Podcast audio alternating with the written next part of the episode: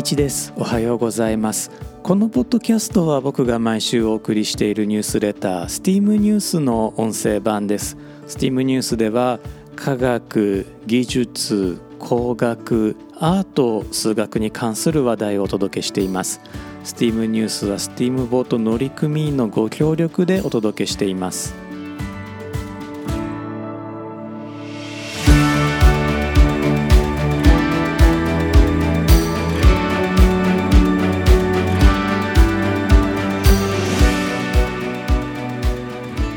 改めまして1です。このエピソードは2022年6月9日に収録しています。このエピソードでは STEAM ニュース第82号から宇宙人はいるの？という話題をお届けします。今週大きなニュースが飛び込んできました。宇宙航空研究開発機構JAXA の小惑星探査機はやぶさ2が地球に持ち帰った小惑星リュウグウの砂からアミノ酸が20種類以上見つかったそうなんです。アミノ酸は生命の構成要素で最も基本的なものです。正式発表はまだなのでリークなのかもしれないんですが、本当だとすると生命の起源の謎に迫る大ニュースです。このエピソードではそんな宇宙の生命についてお届けします。惑星探査機パイオニア10号は1972年3月2日に打ち上げられました。本探査機は1973年12月4日に木星へ接近し、木星の調査をした後、宇宙へ向けての航海を続けています。この当時、木星にもしかしたら生命体がいるかもと期待した天文学者がいました。現在では天文学者たちは火星に生命の痕跡を探していますが、1960年代から1970年代にかけてはむしろ木星の方が本命視されていたんです。当時の映画、例えば2001年宇宙の旅も木星は使っていますね。コーネル大学のカール・セーガン博士も木星に生命体がいる可能性を検討していました。残念ながら現在に至るまで木星に生命の痕跡は見つかっていないのですが、それでも彼はこの宇宙のどこかに生命体がいると信じて、パイオニア10号には宇宙人へのお手紙を載せておきました。メールでお送りしているニュースレター STEAM ニュースの第55号、天文学者が書いた宇宙人への手紙には、そんなセーガン博士が描いた宇宙人へのメッセージを詳しくご紹介しています。セーガン博士がこの宇宙のどこかに生命体がいると信じた理由を補強したのが、彼の友人でもあったフランク・ドレイク博士によるドレイクの方程式です。ドレイクの方程式はこんな形をしています。N イコール R かける FP かける NE かける FL かける FI かける FC かける L。なんか掛け算ばっかりですけれどもね。これそんなに難しい式ではないんです。最初の n イコールの n なんですが、これは我々の銀河系に存在し、人類とコンタクトする可能性のある地球外文明の数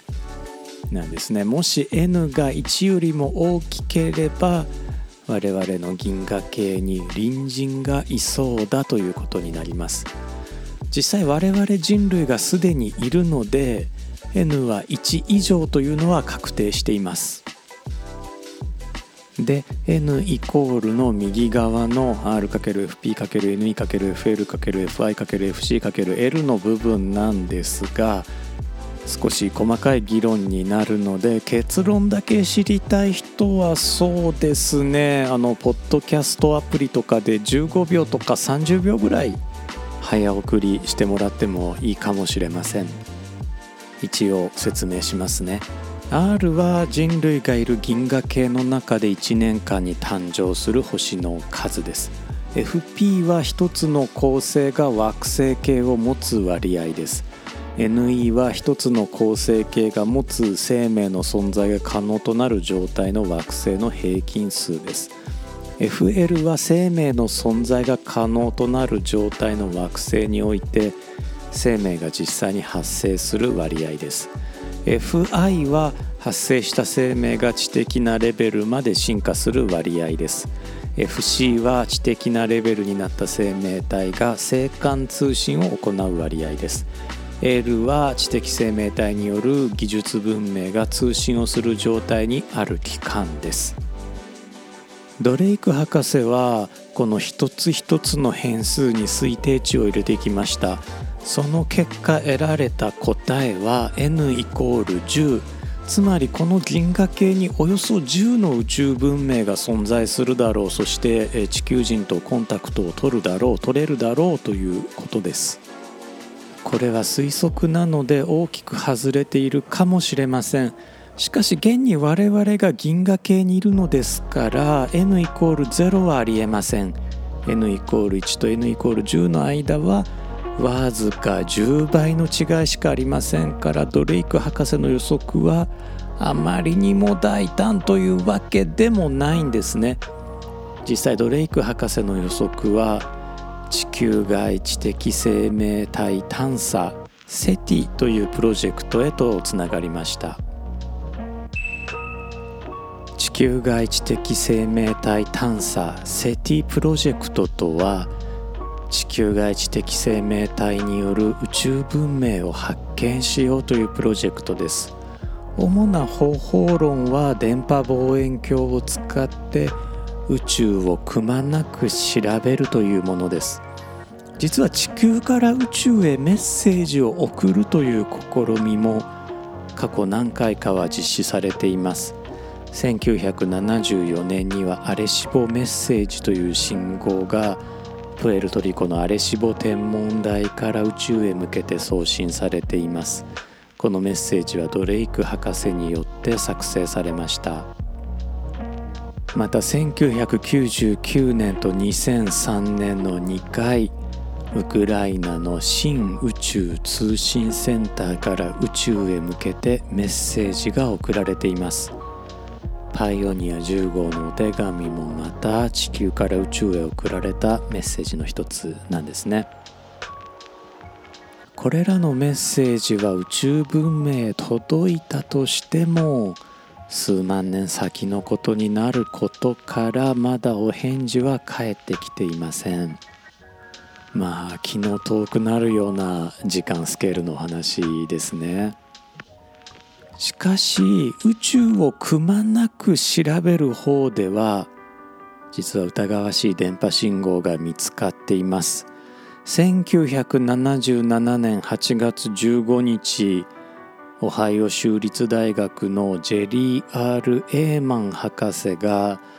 同州のビッグイヤー電波望遠鏡で奇妙な信号を発見しました。その信号は恒星間通信として最も便利な 1.4GHz 周辺の電波でいて座の方向からやってきており、際立って強く72秒間にわたって継続していました。エーマン博士はこの信号をプリントアウトしたものにワオと書き込んだんですね。そのためこの信号はワオシグナルと呼ばれています。ワオシグナルについてはメールでお送りしているニュースレターの第30号七夕の物語でもご紹介していますので、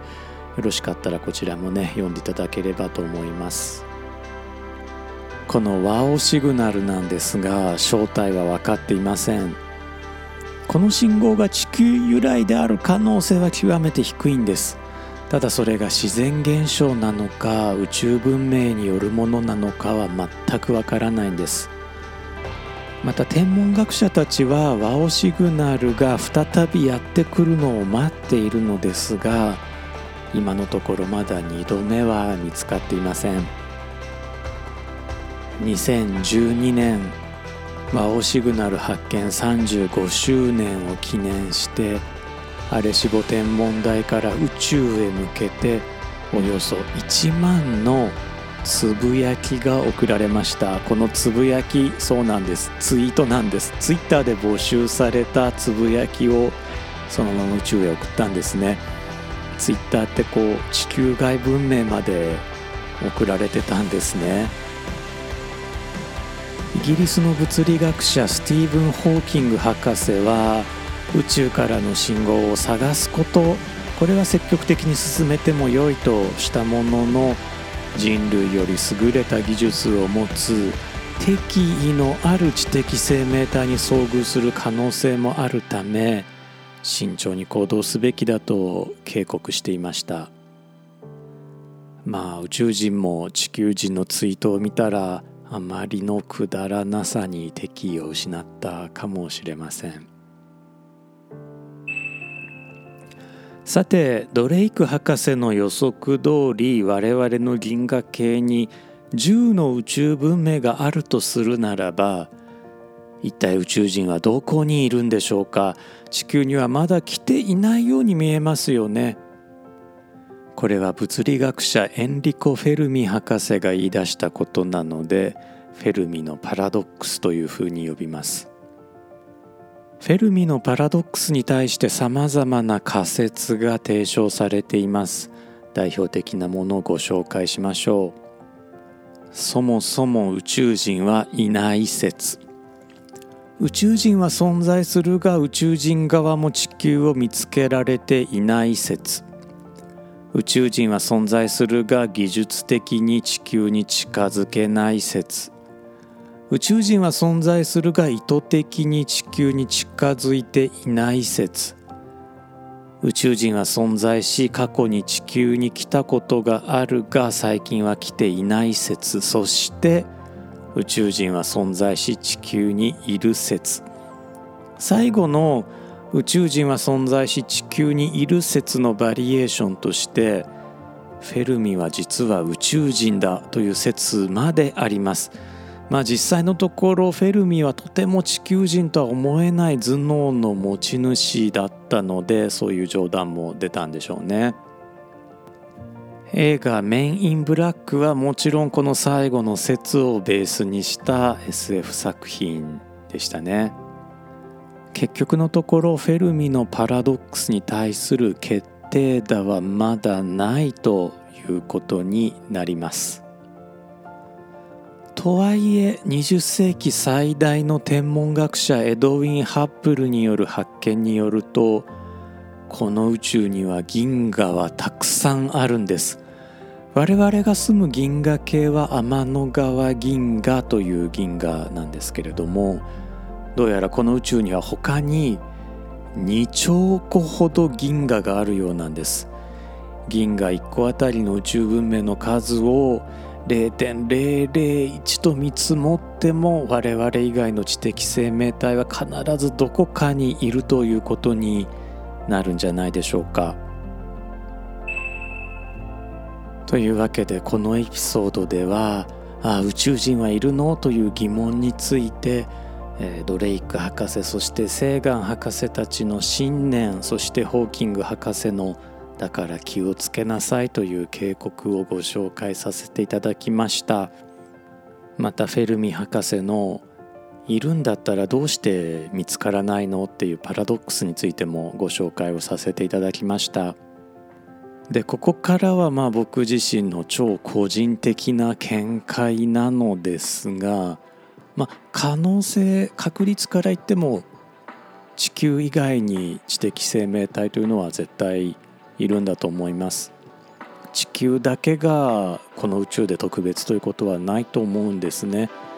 ドレイク博士の推測、この銀河系の中に10光というのはどのぐらい正しいかというのは僕には分かりません。でも少なくとも1個はあるわけですね、我々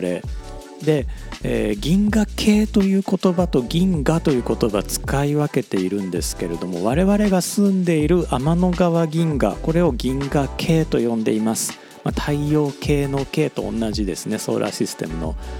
システムを系と呼んでいるのと同じで、我々が住んでいる系システムを太陽系、銀河系というふうに呼んできたわけなんですけれども、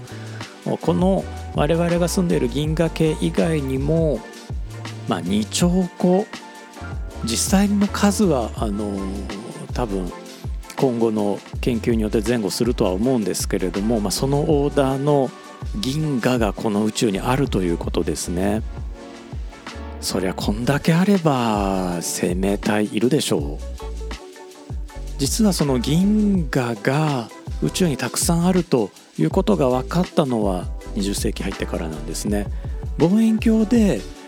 銀河を見ることはもうずっと前からできていたわけなんですけれども、これが我々の住む天の川銀河の外にあるのかどうかということは分からなかったわけです。そもそも、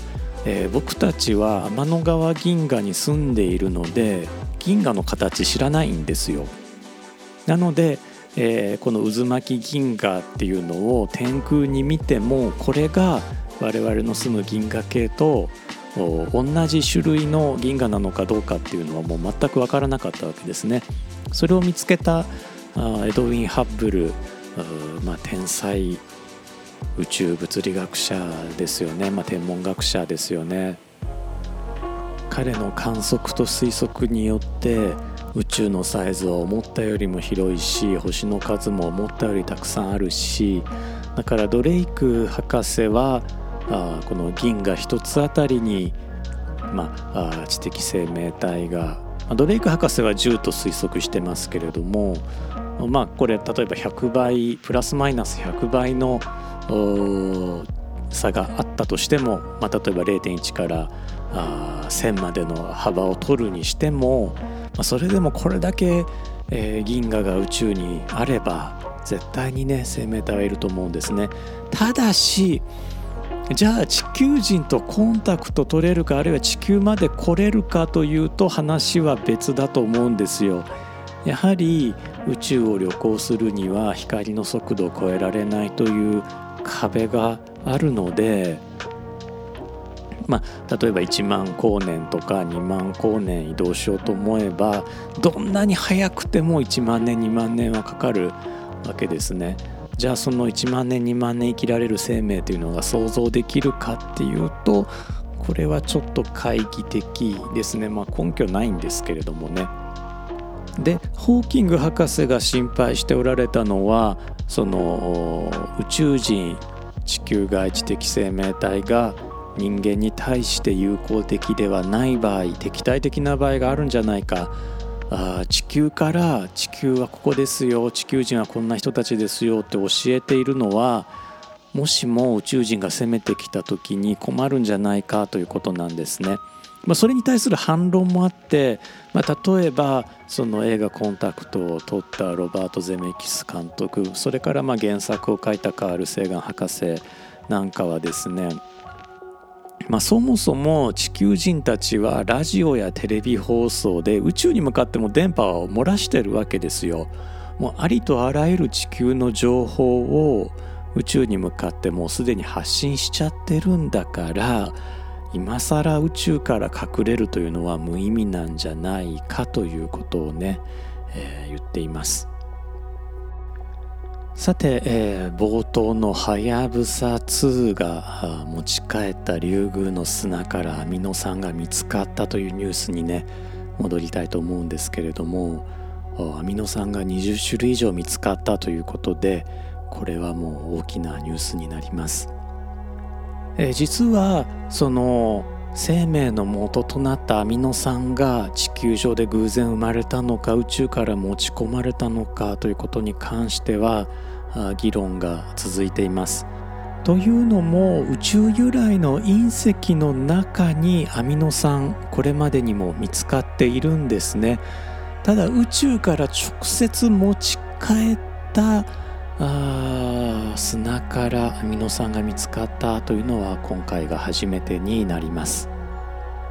太陽系内の地球以外の場所からアミノ酸が見つかったということは、地球上にアミノ酸がなかったということにはならないんですが、地球以外の場所でもアミノ酸が生まれていたということを証明することになります。地球上の生命がね、どちらのアミノ酸由来なのかということはまだまだわからない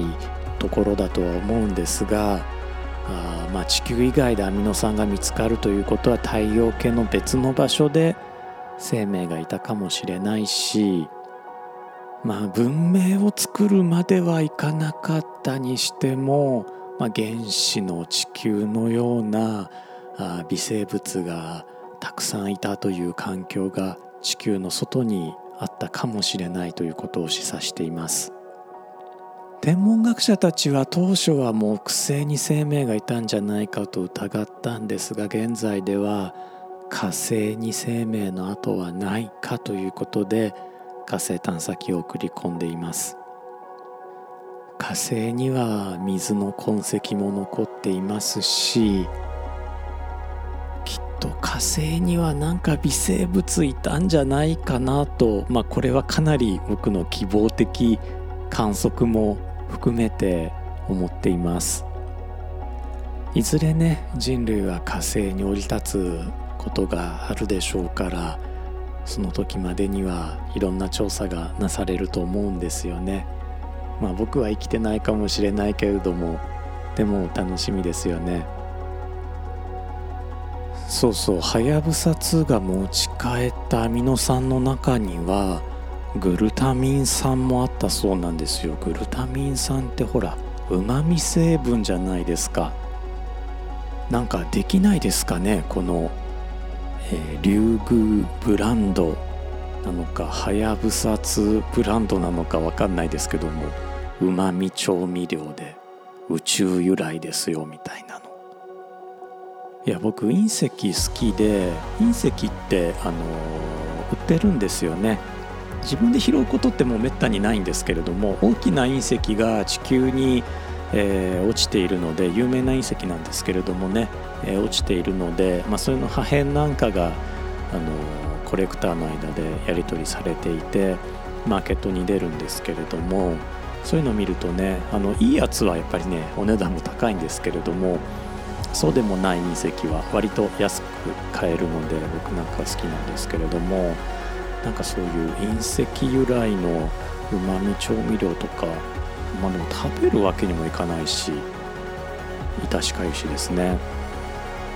なんかね、取り留めもない話をしているとまた終わりの時間が近づいてきてしまいました。 steam.fm、 そしてニュースレター steam ニュースではリスナーの皆さん、そして読者の皆さんからまた取り上げてほしい話題なんかも募集しています。そう、ツイッターでSTEAM コミュニティというのもやっていますので、よかったら探してみてください。